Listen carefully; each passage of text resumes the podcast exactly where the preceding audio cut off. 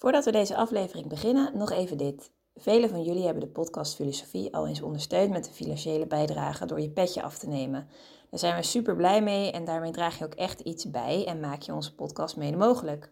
Zo ook Boy en Jan die recentelijk hun petje af hebben genomen. Super veel dank daarvoor.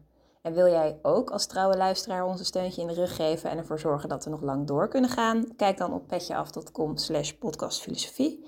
Daar vind je alle info en bijdragen kan al vanaf 3 euro per maand. En het biedt ook leuke extra's op, zoals bijvoorbeeld toegang tot onze bonusafleveringen. Maar voor nu, veel plezier met deze aflevering. Wat ik beoog is heel eenvoudig. Het pretendeert niet meer te zijn dan een nadenken over wat wij doen. Deze woorden schreef Hannah Arendt aan het begin van haar boek De menselijke conditie uit 1958. Hoe dacht Arendt over wat wij doen? Waarom legt ze nadruk op vita activa? En hoe kijkt ze aan tegen actuele kwesties als identiteit, consumentisme en duurzaamheid? Over deze vragen en nog veel meer gaan we de komende drie kwartier hebben. De gast is Hans Achterhuis, de denker die centraal staat, Arendt.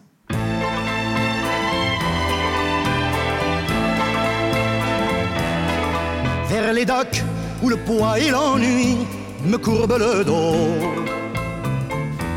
Dag, mooi dat je luistert naar deze nieuwe aflevering van de podcast Filosofie van het Centre Erasme. School voor Filosofie in Zuid-Frankrijk, Vlaanderen en Nederland. Mijn naam is Allard Amelink. Het concept van deze podcast is simpel. Er is een hoofdgast, er is een presentator en een sidekick. En in ongeveer 45 minuten duiken we in het denken van één filosoof. Vandaag zit naast mij Judith Zwijstra van het Centre Erasme. Dag Judith. Hoi Allard. Klein beetje verkouden. Klein beetje, maar ça va. Daar gaan we doorheen komen, heel goed. En tegenover ons zit onze gast van vandaag, dat is Hans Achterhuis, filosoof en emeritus hoogleraar wijsbegeerte aan de Universiteit Twente. Volgens Vrij Nederland behoort hij tot de twaalf grootste denkers van Nederland en NRC noemde hem bij de denkers die ons wereldbeeld veranderden. Um, een eer dat je hier bent, dankjewel en welkom uh, bij deze podcast. Dankjewel. En mooi ook dat we bij jou thuis te gast mogen zijn. Uh, we zullen dit keer niks over het uitzicht zeggen, maar dat uh, is wederom uh, Het is wel mooi. fenomenaal. Ja, absoluut. en de denker die vandaag centraal staat is Hannah Arendt. Zij was een filosoof van Joodse komaf die in 1906 werd geboren in Duitsland en daar vandaan moest vluchten naar de Verenigde Staten vanwege de Tweede Wereldoorlog. Uiteindelijk overleed ze in 1975 in New York. En ze wordt beschouwd als een van de belangrijkste politieke denkers van de 20e eeuw. En Hans, ik denk dat veel mensen Hannah Arendt vooral kennen eigenlijk van haar verslag en beschouwing van het proces tegen Adolf Eichmann, een van de architecten van de Holocaust in uh, 1961. Zij munten daar namelijk de term banaliteit van het kwaad.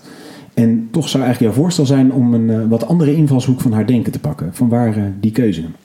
Ja, zij, dat hele proces Eichmann is natuurlijk heel belangrijk geweest, ook om haar te leren kennen. In de film die over Hannah Arendt is gemaakt, zie je ook die draait om het proces. En ik moet eerlijk zeggen, ik ben zelf ook, uh, heb ik met haar kennis gemaakt door het lezen van het boek De Banaliteit van het Kwaad.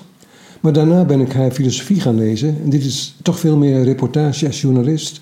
En ik denk dat we het vandaag over haar filosofie moeten hebben. En haar belangrijkste boek is in het Nederlands in elk geval Vita Activa. En wat is de, een beetje de, de hoofdlijnen van haar uh, denken daarin? Um, nou, de hoofdlijnen van het denken, dat woord Vita Activa is heel belangrijk. Um, zij zegt filosofie is bijna altijd vita contemplativa geweest. Uh, dus contemplatief naar de wereld kijken, leven van de geest. En uh, de filosofie heeft zich nauwelijks geïnteresseerd voor de, de echte wereld en het actieve leven van mensen. En ze zegt heel duidelijk in het begin van het boek: Ik wil nu naar dat actieve leven gaan kijken en wil kijken hoe dat in elkaar zit. En dan gebruikt ze natuurlijk filosofen uit de traditie. Uh, maar die filosofen hebben dus een aantal onderscheidingen gemaakt waar ik het ook over wil hebben. Maar die hebben dat nooit belangrijk gevonden, want het was belangrijk om te kijken hoe het met het denken en met de geest zat. En zij zegt nee, ik wil kijken hoe mensen arbeiden, om over de termen te praten van straks, werken en handelen. Daar ga ik concreet naar kijken. Ja, dus arbeiden, werken en handelen. Dat zijn de grote termen waar we het over moeten hebben. Ja. En ik zeg meteen, er is één groot probleem met die termen. Het zijn gewoon huistuin- en keukenwoorden. Dus, en dat bijna synoniemen haast ook. En, ja, arbeid nou, en werk. Dat is het grote probleem. Dus je moet even, als je luistert, haar begrippen als technische begrippen bijna zien. En niet denken, ja, hé, hey, arbeiden en werken is toch eigenlijk hetzelfde, dat is gewoon een synoniem. Nee, ze had veel beter natuurlijk Latijnse woorden kunnen gebruiken. Dan had je het probleem niet gehad. Maar goed, we moeten het nu doen met uh, labor, work en action, arbeid, werken en handelen. Ja. Hey, en Hans, nog heel even, eh, want jij bent Anna, of, uh, Hannah Arendt pardon, op het spoor gekomen. Ehm, maar het lag misschien dus niet zo voor de hand dat je, haar, uh, dat je met haar ging bezighouden op de faculteit waar je toen... nee, het was volstrekt toevallig dat ik haar reportage over Eichmann las. Die lag ook meteen toen al bij de slechte, in de Ramsch. Ze was niet populair, maar het raakte mij ontzettend diep. Toen ben ik haar verder gaan lezen... En uh, ik wilde ook op de faculteit doen, uh, filosofie in Amsterdam. Maar daar riepen ze, ja, die Hannah Arendt, die kennen we wel als een journaliste die een reportage maakt. Maar een filosoof, kom nou. En ik heb toen met uh, boeken van haar gedaan, die trouwens niet eens meer verkrijgbaar waren. Ik kopieerde mijn eigen boeken um, voor de studenten, met studenten van de faculteit Andrologie, waar ik ook onderwijs gaf. Filosofen interesseerden zich toen niet voor haar en vonden het eigenlijk heel verdacht dat ik dat wel deed. Dus arbeid, werken en handelen. Daar gaan we het over hebben. Uh, ja, Hans, misschien moeten we maar gewoon beginnen. En uh, kan jij iets vertellen over het eerste begrip, arbeid? Um, ja, ze heeft drie grote hoofdstukken dus over die drie begrippen. Um, in die hoofdstukken uh, laat ze zien wat voor haar in geval de definitie is, maar dan eromheen zitten heel veel termen die allemaal erbij horen. Als die termen weer steeds vallen, weet je, oh, nu zijn we met arbeiden bezig. Arbeiden, zegt zij, uh, is iets wat uh, alle levende wezens moeten doen om zichzelf in leven te houden. Dus mensen moeten, antropologisch gezien, arbeiden om te kunnen eten en te kunnen leven. Dus arbeiden is verbonden met leven en met consumeren. Natuurlijk kun je in uh, de geschiedenis zeggen, er is altijd een heersende klasse geweest. Die heeft arbeid gerelegeerd aan de lagere klasse. Maar antropologisch moet er gearbeid worden in het stand van willen we als mensheid overleven. En misschien uh, kunnen we daar wat voorbeelden van bedenken. Dus um, ik noem maar wat hoor. Ik heb thuis bijvoorbeeld een moestuin. Heel goed. Heel is dat goed. een voorbeeld van arbeiden? Dat is een heel mooi voorbeeld ja. van arbeiden. Dus uh, je tuin bijhouden, um, uh, het huishouden doen, zorgen voor de wereld. Want ook de wereld die wij gebouwd hebben, die kan weer slijten, kapot gaan. Ook die moet onderhouden worden. Dat zijn allemaal delen van arbeid. En het belangrijkste van arbeiden is dat het cyclisch is. Dus je zorgt voor je leven, maar als ik vandaag heb gegeten en gearbeid, dan kan ik niet zeggen, nu wil ik er voor een weekje vanaf. Nee, ik moet morgen weer opnieuw beginnen. Dus het is steeds een cyclus eigenlijk die rondgaat dus met arbeiden. En daar zitten mensen in gevangen. Um, dat hoeft helemaal niet negatief te zijn. Want als het lukt met je moestuin, Judith, uh, dat zegt Arendt uitdrukkelijk dus, dan voel je een soort geluk. Dat heb ik allemaal voor mezelf gedaan en dat kan ik allemaal zelf dus uh, consumeren, eten en aan vrienden geven eventueel. Dus arbeiden is, vaak wordt gezegd voor Hannah Arendt een negatieve term, dat is niet zo dus. Maar het is niet de hoogste menselijke bezigheid, dat is duidelijk. Maar uh, om nog even op die moestuin door te gaan. Ja. Uh, is, het dan al, is arbeiden dan uh, vooral het hebben en onderhouden van die moestuin? Of mo moet je arbeiden nog breder doortrekken en moet je zeggen dat het eten zelf bijvoorbeeld ook arbeiden is? dat, dat noemt zij dus terecht, vind ik, dus consumeren. Mm -hmm. um, wij mensen moeten consumeren. En uh, om te kunnen consumeren moet je eerst gearbeid hebben en alles gereed maken voor consumptie. Dus dat hoort erbij dus, dat is een cyclus dus. En het is ook een noodzaak. Hè? Dus arbeiden is ook verbonden met het woord noodzaak. Uh, je kunt er niet onderuit. Ja, behalve als je dus uh, langzaam wilt versterven en niet meer wilt eten en drinken. Maar anders moet je dus arbeiden en consumeren. Die horen bij elkaar. En zij noemt de mens die arbeidt, en het klinkt vaak een beetje negatief, maar nogmaals, het hoeft niet negatief te zijn. Animal laborans, een werkarbeidend uh, dier. Uh, omdat alle dieren, behalve huisdieren hoor, die krijgen een potje dus, moeten ook inderdaad arbeid verrichten om te kunnen eten. En uh, de, jij hebt een moestuin, ik heb sinds kort een dochter. Uh, mijn, mijn vrouw is bevallen. Het valt ook bijvoorbeeld uh, een, een kind ter wereld brengen. Valt ook in die categorie? Een kind ter wereld brengen hoort er heel erg bij. Het is zelfs hetzelfde woord. In het Engels tenminste. Ja, ja precies. inderdaad. Ja. In, being in labor is dus... Keiharde arbeid. Ja, ja, ja dat is arbeid. En, en, en dus, wat er ook allemaal bij hoort, is opvoeden, zorgen. dat heeft ze dus van haar leermeester Heidegger, die had het over die zorgen. Mensen zijn zorgende wezens. Maar voor haar valt het allemaal onder arbeiden. Dus dat, dat hoort er allemaal dus bij. En uh, ja, uh, de afwas doen, noem maar op alles gewoon. Uh, en nogmaals, wat je dus doet, is morgen weer weg. Je moet het weer opnieuw doen. Je kunt niet zeggen, ik heb lekker afgewassen, dan hoef ik een maand niet af te wassen. Nee, het gaat maar door, het is een cyclus dus.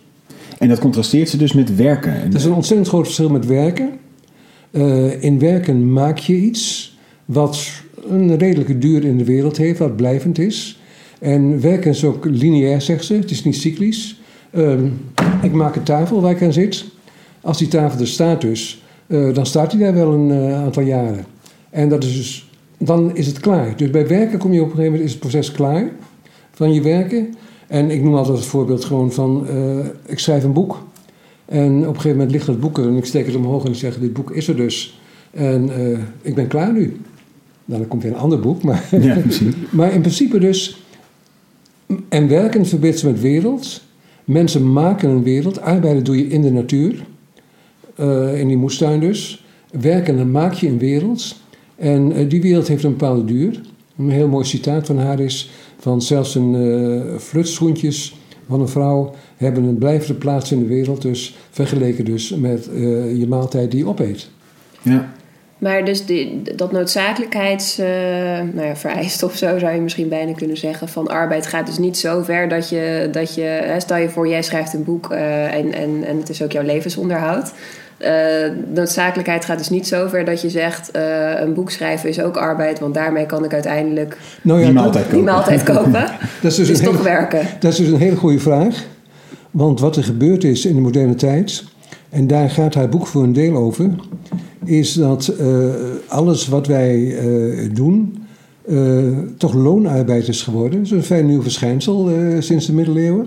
Dus je doet het voor geld. Ja. Ook dat is dus een onderdeel daarvan. En als je het alleen maar voor geld doet, dan zegt ze, dan ben je alleen maar een animal laborans. Eh, de lol van het schrijven, van het maken van een tafel, van het bouwen van een huis en zoiets, ehm, die is dan weg. En dat is een groot probleem, zegt ze. Maar nu zijn we helemaal aan analyse al bezig met die begrippen dus. In de moderne tijd roept iedereen, ach, ik ben een simpele arbeider. En ik moet werken voor mijn geld. Ik weet dat ik een conflict op mijn eerste, bij mijn eerste baan had. En ik vond het toen erg mooi eh, dat met wie ik conflict had, de directeur, die riep, ach, we zijn allemaal loonslaven, niet waar? Er is geen verschil tussen ons. Nou, als je niet meer bent dan een loonslaaf. Maar dat is haar, haar kritieke punt, dat we denken dat we dat zijn. Dan ben je eigenlijk, blijf je een beetje hangen in dat arbeidsniveau. Dan blijf je in het Ja. arbeidsniveau hangen, dan blijf je in het consumptieniveau hangen.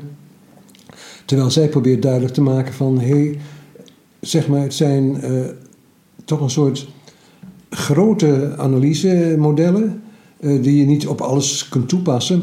Maar in elk geval, arbeiden wordt voor de moderne mens steeds belangrijker vergeleken met werken, het maken van dingen dus. En vergeleken met waar we het zo meteen over hebben, met handelen. Ja. Ja, ja, dus werken kan zoveel meer zijn. Werken Eigenlijk. kan veel meer zijn dus. En eh, ja, misschien is het goed om toch even maar te zeggen met welke mythische figuren ik het zelf verbind. Eh, en de Grieken trouwens ook hoor, daar komt het vandaan. Eh, bij arbeiden is bijna duidelijk, is het Sisyphus. Sisyphus is eh, de held in de onderwereld die een steen de berg op moet rollen. Elke keer als hij eh, bijna boven is, dan rolt het ding weer naar beneden en moet hij weer terug en begint hij weer opnieuw. Eeuwig cyclus Nou, dus inderdaad. dat, ja. dat is dus Ja. Sisyphus arbeid. En dat is dus perfect uitgedrukt hoe cyclisch het is dus. Die steen rolt naar beneden, begint opnieuw. Nou, eh, Denk daar aan de volgende keer dat je de afwas doet inderdaad. het is dus een soort steen die je de berg oprolt. ja, dat moet gewoon weer opnieuw. Maar daar kun je ook wel lol bij hebben. Ik bedoel, eh, nou Sisyphus... Hoewel... eh, ze Camus betoogt gewoon wel natuurlijk. we hebben eh, even straks ook keer over Camus gehad. Maar Camus heeft natuurlijk de mythe van Sisyphus geschreven.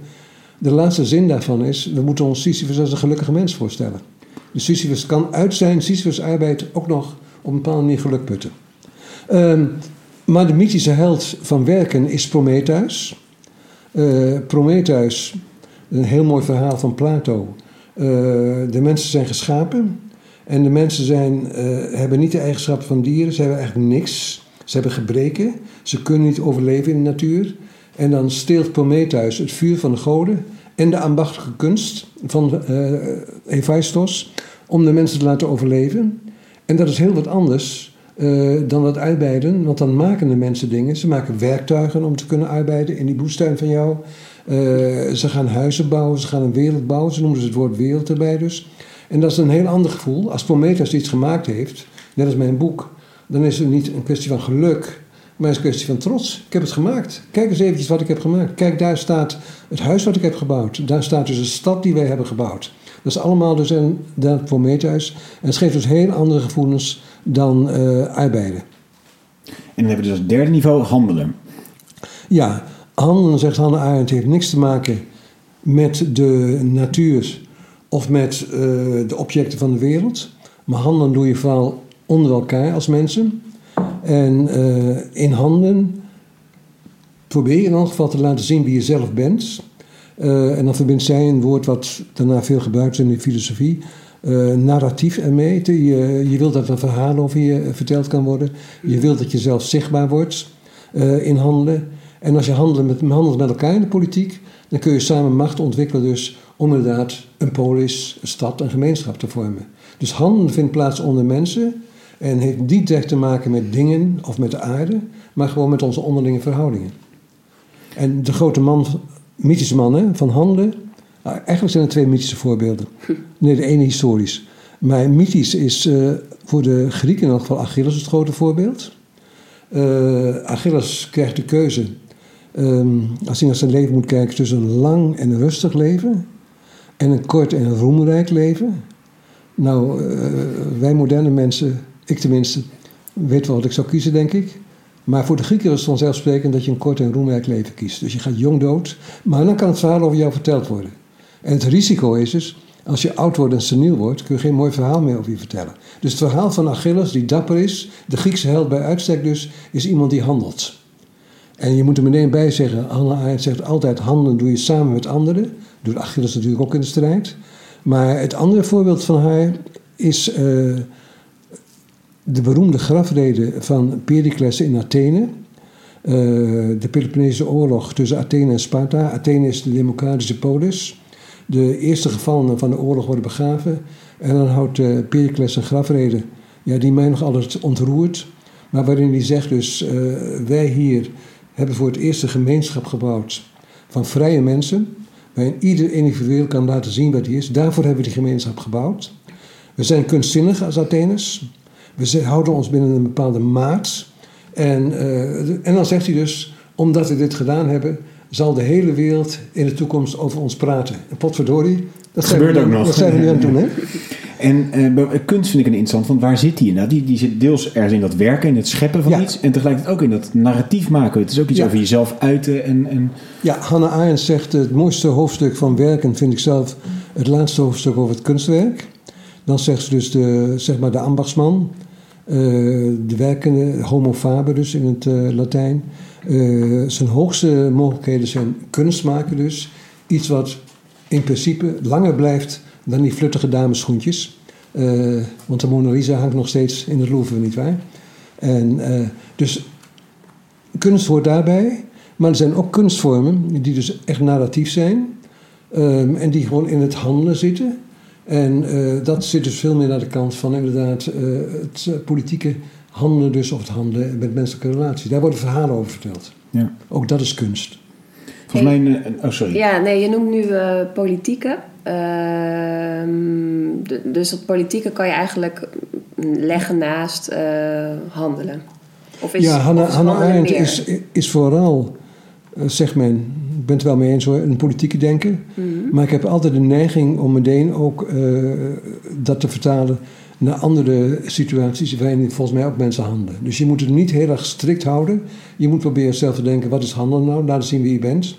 En toen ik begon met mijn studenten, toen kwamen twee voorbeelden van studenten, vond ik heel mooi, over handelen. Eh, de eerste was, en dat was toen nog helemaal niet zo bekend, dat was Frodo uit de Band van de Ring. Oh, ja. tegenwoordig zegt iedereen, ja, de film en het boek. Maar toen was het totaal onbekend nog. En toen zei hij, ja, Frodo is iemand die handelt. Niet de grote held die voorop loopt, maar hij is bezig gewoon. En eh, hij redt de wereld ook nog tenslotte, hè, niet waar? Maar eh, dat doet hij eh, als klein eh hobbitje en niet als grote man. En het andere voorbeeld was van, naar mij toe dus, van eh, als jij onderwijs geeft, dan zeiden ze, ja, dan handel je toch ook? Wij zien daar wie Hans Achthuis is. Eh, ook al vind je hem dus af en toe een klootzak. Nee, maar serieus. Hè? Het gaat dus niet om dat je iemand mooi vindt. Maar het gaat erom dat je dus weet wie iemand is en een verhaal over iemand kunt vertellen. Achilles kan heel breed zijn, nadat Patroclus gedood is. Maar het verhaal over hem kan verteld worden. Dus die verhalen zijn belangrijk. En ik vond het wel mooi eigenlijk dat ze ook zeiden van... kijk eens, eh, wat tegenwoordig mist in eh, onze manier van, eh, om met zeg maar onze beroepen om te gaan... is allerlei soorten is als je ziek bent en als je op je werk niet gemist wordt. Dan kun je niet laten zien wie je bent. En dan heeft niemand ooit gezien wie je bent. Ja, dan ga je gewoon weer door met elkaar. Dan ben je een nummertje geworden. En dat is dus vreselijk. Dus het is goed om te laten staan of het nou goed of slecht is wat je doet dus. Maar dat ze zeggen, hé, hey, dat is typisch iets van Hans Achterhuis. Hey, en ehm, deze driedeling die we nu hebben gemaakt, of die, die we hebben benoemd, maar die Hanne Arendt natuurlijk heeft gemaakt, ehm, is dat iets wat eh, zeg maar het actieve leven van de mens eh, omvat? Is het bedoeld om zeg maar te omschrijven wat de mens doet? Eh, of, of moet je dat anders zien? Is het niet? Eh, ik denk dat het eh, het hele actieve leven in geval volgens Arendt moet omvatten. Ik denk dat het ook lukt. Ik bedoel, ik, ken allerlei aanvullingen en verbeteringen. recent weer gelezen van ze heeft niet belangstelling genoeg voor zorgen. Dat moet iets apart zijn. Maar zorgen hoort dus bij het omgaan en voor je leven bij arbeiden. Ja, dat kun je eindeloos uitwerken en je kunt de zorgethiek uitwerken. Maar ik denk dus eigenlijk dat alles wat wij doen eronder valt. En je moet het niet proberen netjes in hokjes te duwen. Hè? Eh, toen ik ermee begon, eh, want ik was eigenlijk de eerste die probeerde te begrijpen wat aan de hand was. In Nederland hoor. Eh, toen waren ook, ik was in Wageningen ook hoogleraar milieufilosofie. Toen waren daar, was een afdeling huishoudkunde. En die gingen al het huishoudelijke arbeid gingen ze netjes rubriceren van arbeid, werk en handelen. Ik zei nou, het zijn grote begrippen. Soms verschuift het een beetje. Dus je moet niet alles erin willen brengen. Maar je kunt heel veel herkennen. En ik kon met name zoveel doen met die begrippen. Omdat ik, ik schreef toen een boek over arbeid. Ehm, en ik had tegelijkertijd een mooie serie uit de toenmalige Haagse Post. eh, 50 portretten van mensen in hun baan. En ik herkende al die dingen van Arendt. Als mensen gewoon eh, geïnterviewd werden. Dan dacht ik, hé, hey, nu heeft hij het even over arbeiden. En nu heeft hij het over de, de lol van werken. En kijk eens hoe belangrijk het is dat je ook zichtbaar wordt... en dat je met anderen samen kunt handelen. Dus dat kwam eigenlijk bij al die voorbeelden naar voren. In dit, eh, deze, volgens mij een heldere drieslag. Eh, Waarom maakt ze deze analyse? Behalve dat het eh, super interessant is. Maar... Zij zegt dus van, ehm, dat is de grote lijn van haar, van haar boek en van haar denken. De filosofie heeft zich altijd gericht op de vita contemplativa. Ze moesten soms ook al nadenken over het actieve leven van mensen. Maar dat was eigenlijk onbelangrijk. Maar ze vindt dus in de filosofie die drieslag al terug. Dus te beginnen bij de Grieken. Maar je vindt het ook bij John Locke bijvoorbeeld. Die zegt de arbeid van ons lichaam, sjouwen, het, zwoegen.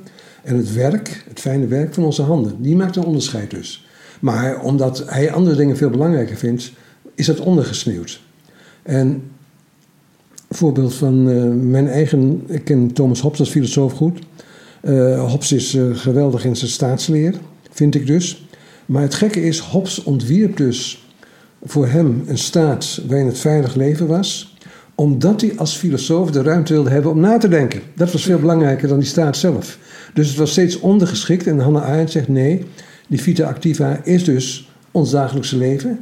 En aan het eind van haar leven is zij ook na gaan denken over de vita contemplativa. Want denken, oordelen en willen hoort er ook bij. Maar bij die vita activa gaat het om hoe we dus actief in de wereld staan. En bedoelt, gaat het haar dan om om eh, te beschrijven hoe dat is? De Nee, ook om, ook om, te, Of ook om zit te begrijpen. En om vanuit die beschrijvingen dus. Het zijn dus, je zou kunnen zeggen, ideaaltypes à la Weber. Je kunt heel veel dingen inbrengen. Maar ze gebruiken ze ook om te laten zien waar dingen in de filosofie misgaan. Bijvoorbeeld eh, bij Karl Marx. Dat is een heel belangrijk deel van haar boek. Ehm, die maakt geen onderscheid tussen arbeiden en werken. En die is dus heel dubbel eigenlijk. Aan de ene kant is er bij hem een lof van de arbeid.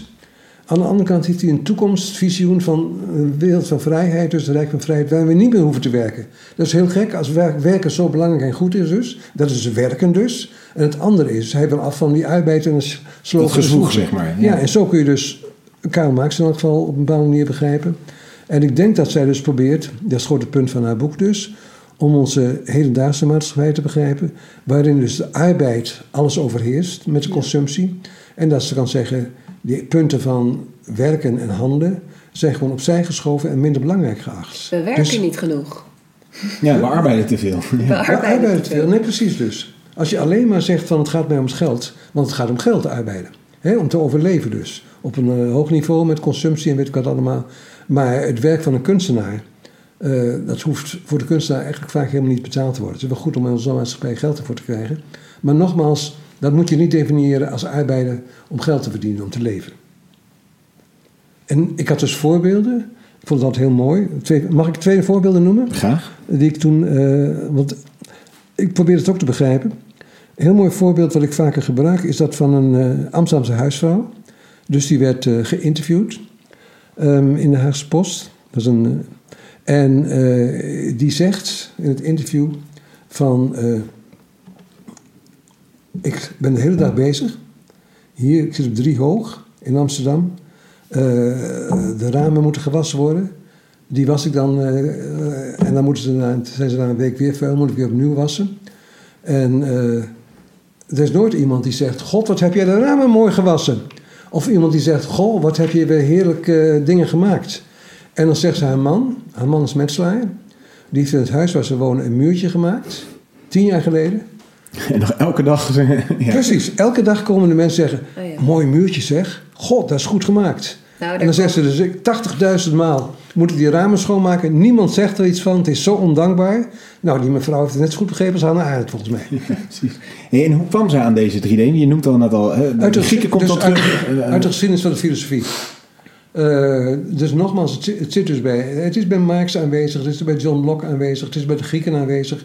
Ook bij die mythische voorbeelden die ik noem dus. Maar het heeft dus nooit de aandacht gekregen, omdat sinds Plato in elk geval de Grieken ook uh, geloofden dat uh, wij hier met schaduwen leefden en dat de echte wereld elders was in ons denken.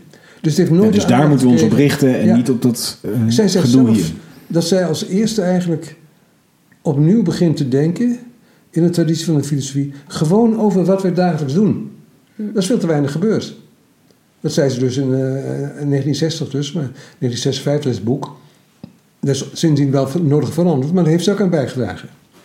En de persoon die uh, heel dicht bij haar stond was uh, Martin Heidegger, de Duits filosoof ook. Welke invloed heeft hij uh, hierop gehad? Um, Heidegger heeft een heel grote invloed gehad op Arendt. Omdat hij in de jaren 30 met zijn grote boek Sein und Zeit... dus ook de filosofie als ware opnieuw begon... terugging voor Socrates naar de pre-Socratici... en zegt wat is er in de filosofiegeschiedenis met Plato allemaal gebeurd. We zijn allemaal voetnoten bij Plato naar Aristoteles aan het schrijven. Allemaal hetzelfde. Nee, hij wilde terug naar het begin. En uh, dat heeft Arendt heel erg sterk beïnvloed. Je zou kunnen zeggen, Arendt was studenten van Heidegger. En ze was in de tijd dat Heidegger zijn tijd schreef, min of meer, ook als uh, studenten die een relatie met hem hadden, zijn muze. Dus zijn tijd kenden ze heel erg goed, want Heidegger ging met haar de teksten doorpraten dus. Uh, maar Heidegger ging volgens haar niet ver genoeg. Heidegger begon opnieuw over denken na te denken. Ja, trapte eigenlijk een beetje in de oude valkuil. veel meer. En zorgen speelt wel een belangrijke rol bij Heidegger. Maar eigenlijk dus... Ze was eigenlijk radicaler. Zij was radicaler op dat punt. En een titel die uh, een belangrijkste biografie van haar heeft gekregen... Amor Mundi, Liefde voor de Wereld. Hmm. Dat miste zij bij Heidegger. Heidegger was toch degene die eigenlijk nog steeds wat boven de wereld zweefde met zijn ideeën over denken. Weliswaar opnieuw begon, maar dat deed ze nog veel radicaler wat mij betreft. Dus Heidegger is ontzettend belangrijk. Um, uh, ze heeft bijna gebroken vanwege zijn antisemitisme natuurlijk. Um, en daarna is er dus een uh, wisselende relatie geweest. Maar ze heeft altijd dus uh, het belang van hem als filosoof voor haar heeft zij erkend, ja. Ja, en welke rol speelde dat in haar denken, dat zij Joods was? Aanvankelijk uh, helemaal niet. Ze komt uit een geassimileerde Joodse familie. Um, ze wist dat ze Joods was, maar dat speelde geen enkele rol met een gaan naar een synagoge of een gemeenschap. Ze kreeg wel van haar moeder toen ze op de middelbare school zat de opdracht. Hè, je zit in Duitsland al met antisemitisme.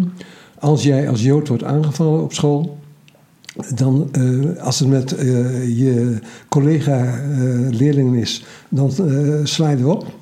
Als een docent iets antisemitisch zegt, dan sta je op en loop je weg. En dan zou de moeder het zelf oplossen. Dus ze wist gewoon wel hoe ze daarmee moest omgaan, niet accepteren.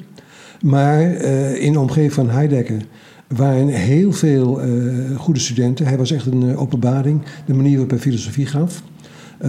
Marcuse, uh, was een van die studenten, Hans Jonas, allemaal Joods.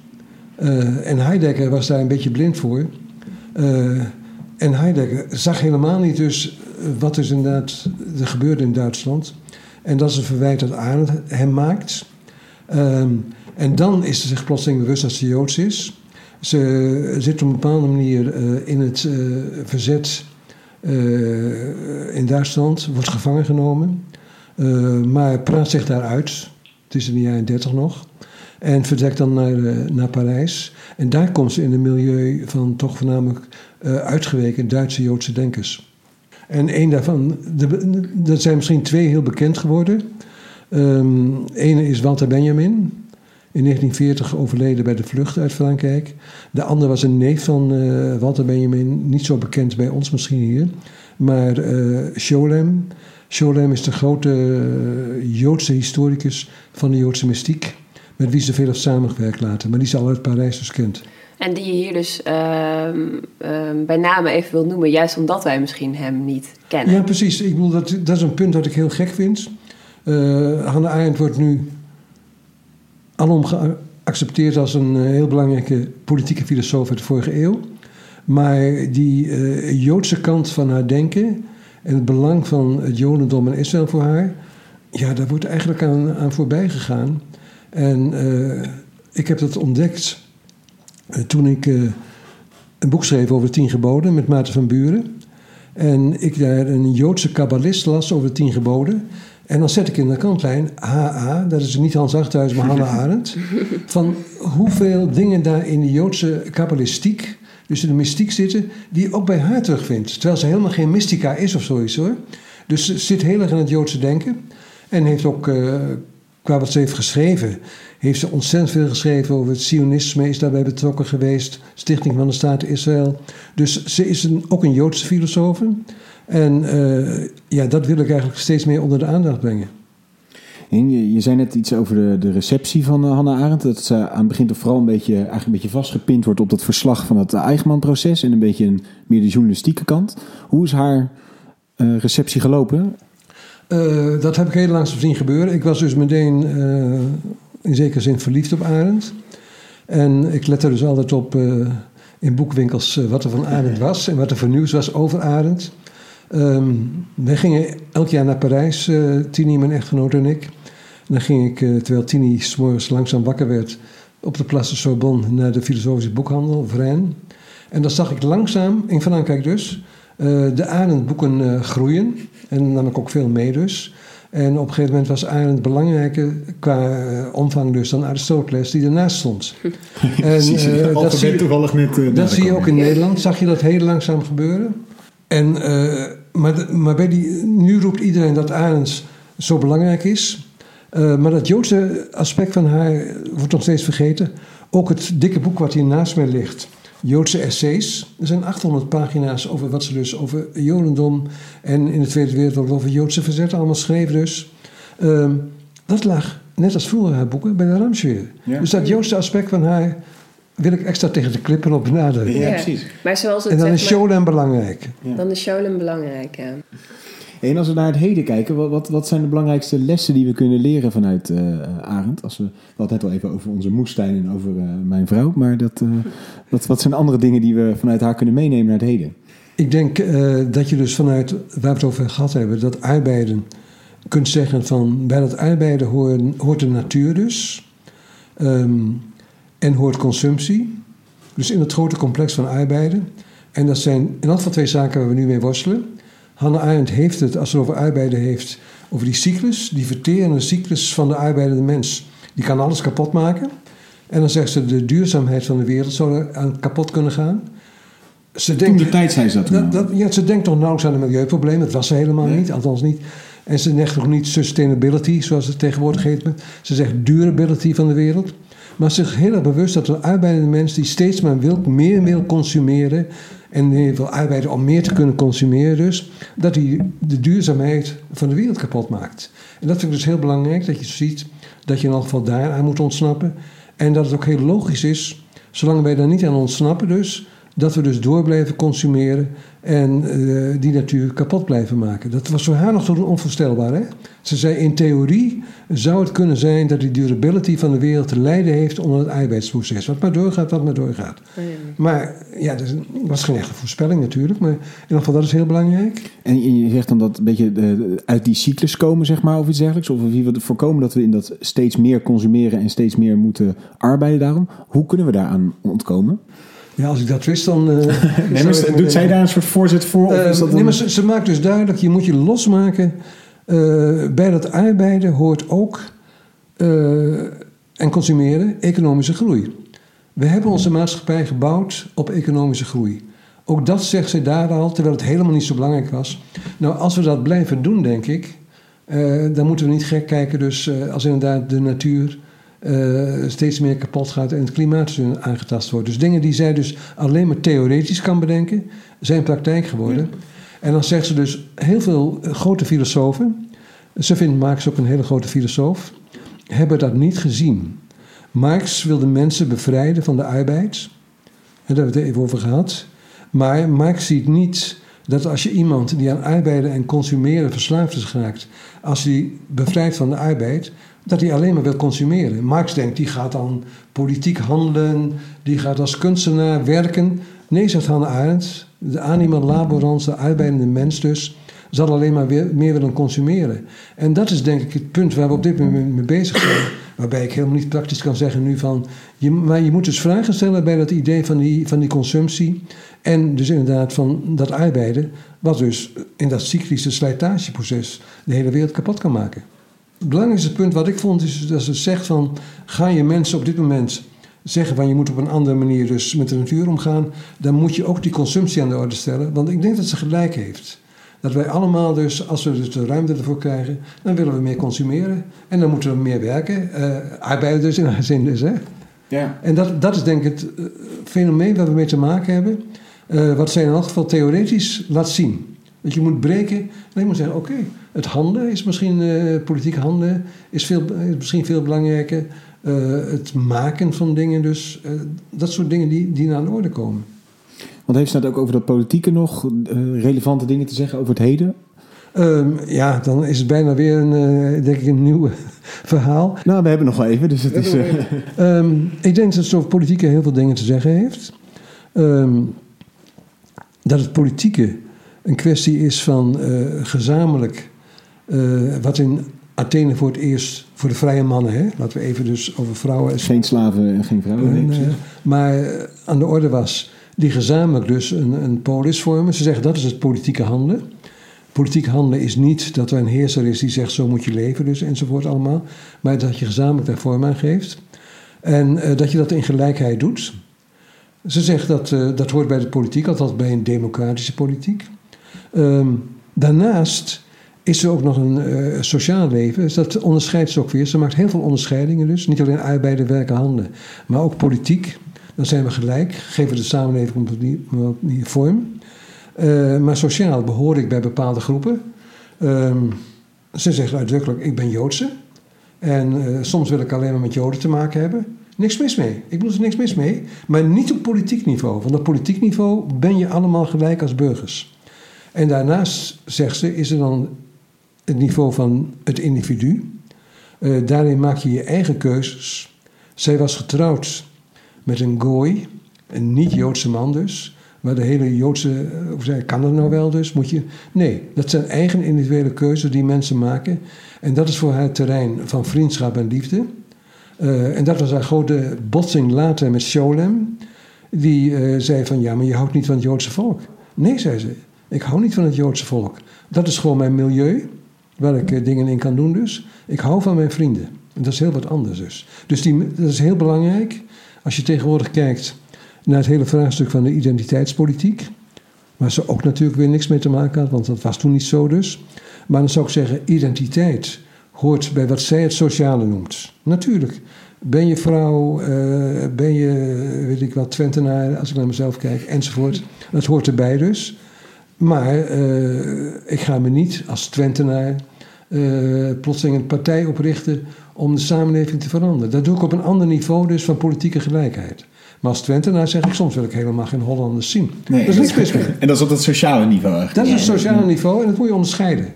Je moet het niet in de politiek brengen. Dat moet je niet in de politiek brengen, dus zegt zij dus, want dan ga je dus inderdaad eh, met pressiegroepen en identiteiten zeggen van, eh, ja, maar we willen dit, eh, onze identiteit zichtbaar maken in de politiek. Nee, dat moet je in het sociale doen. En daar moet je de ruimte voor krijgen. En ze, heel gek, ze noemt dat het niveau, het sociale, van discriminatie. En dat bedoelt ze niet negatief, hè? Discriminatie is onderscheid maken. Ik maak onderscheid. Ik ben Twentenaar. En dat bedoelt ze dus eigenlijk positief nou, dat je... Ja, dat hoort erbij gewoon. Ja. In, in- hoe verhoudt zich dat tot uh, Karel Schmid? Daar hebben we een, eh, met eh, Theo de Wit een, een podcast Oh. opgenomen. Daar, die zegt natuurlijk dat dat conflict inherent is. En dat we ook er moeten voorkomen dat dat politiek eigenlijk die samenleving inkomt. Had zij nog een reflectie op hem of een, een ding? Of Nee, zijn, zijn ze gewoon langs elkaar? Ze heeft eh? geen reflectie op Smit. Eh, maar ik denk dat er niet zoveel verschil is. Voor, Haren, voor was dat politieke niveau. Dat noemt ze zelf agonaal. Eh, daar vecht je met elkaar, met woorden hè. Dus daar bots je met elkaar in de pluraliteit. En dat zie je ook bij Karl Schmid. Eh, daar ben je dus niet een vijand. De vijand is van buiten hè, bij Schmid. Maar daar heb je tegenstanders. Je hebt politieke tegenstanders. Dan ga je mee in discussie. En eh, dat was voor Arendt vanzelfsprekend. Er is geen politiek zonder onderlinge twisten. Zonder dus inderdaad eindeloze discussies. Van dit is mijn mening en dit is jouw mening. En daar botsen we mee. En eh, dan zal ze zonder meer toegeven. Maar daar heeft ze niet, à la Schmid over dat daarbuiten een groep zich kan stellen tegen de vijand daarbuiten. Maar dus Dus dat je je identiteit niet, zeg maar, niet moet meenemen de politiek in. eh, dat betekent dus niet dat je niet binnen die politiek met elkaar kan botsen, Po- strijden. Politiek is voor haar eh, heel erg, wat ik zei, agonaal. Het is een strijd. Ja. Nico Koning en ik hebben dat eh vreedzaam vechten genoemd. Maar dat, dat komt van Arendt vandaan. En s- zie je ook, een van haar grote helden was Machiavelli. Eh, heel mooi voorbeeld bij Machiavelli is... Machiavelli kijkt naar de geschiedenis van Rome. En dan zegt Machiavelli dat het republikeinse Rome... is een geschiedenis van eh, zeven eeuwen vechten onderling... tussen allerlei groepen. Eh, en dan zijn er veel mensen die zeggen, als ze naar kijken, van die stomme Romeinen... als ze nou niet zoveel gevochten hadden, hadden ze veel eerder machtig kunnen worden. En Machiavelli zegt precies het omgekeerde, en dat onderstreept Arendt ook.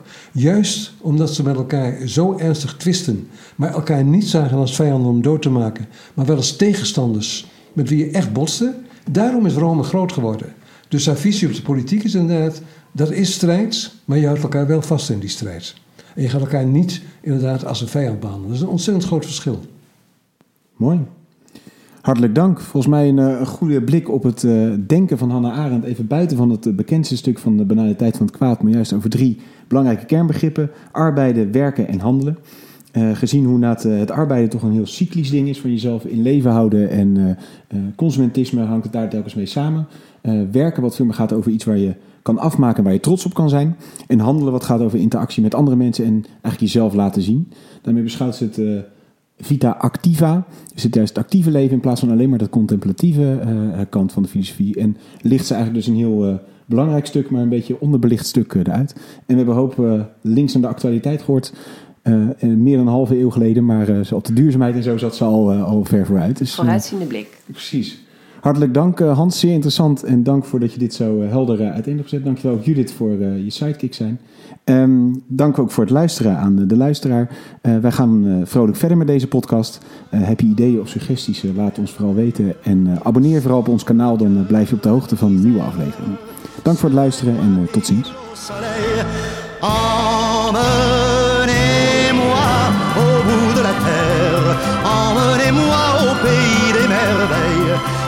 song.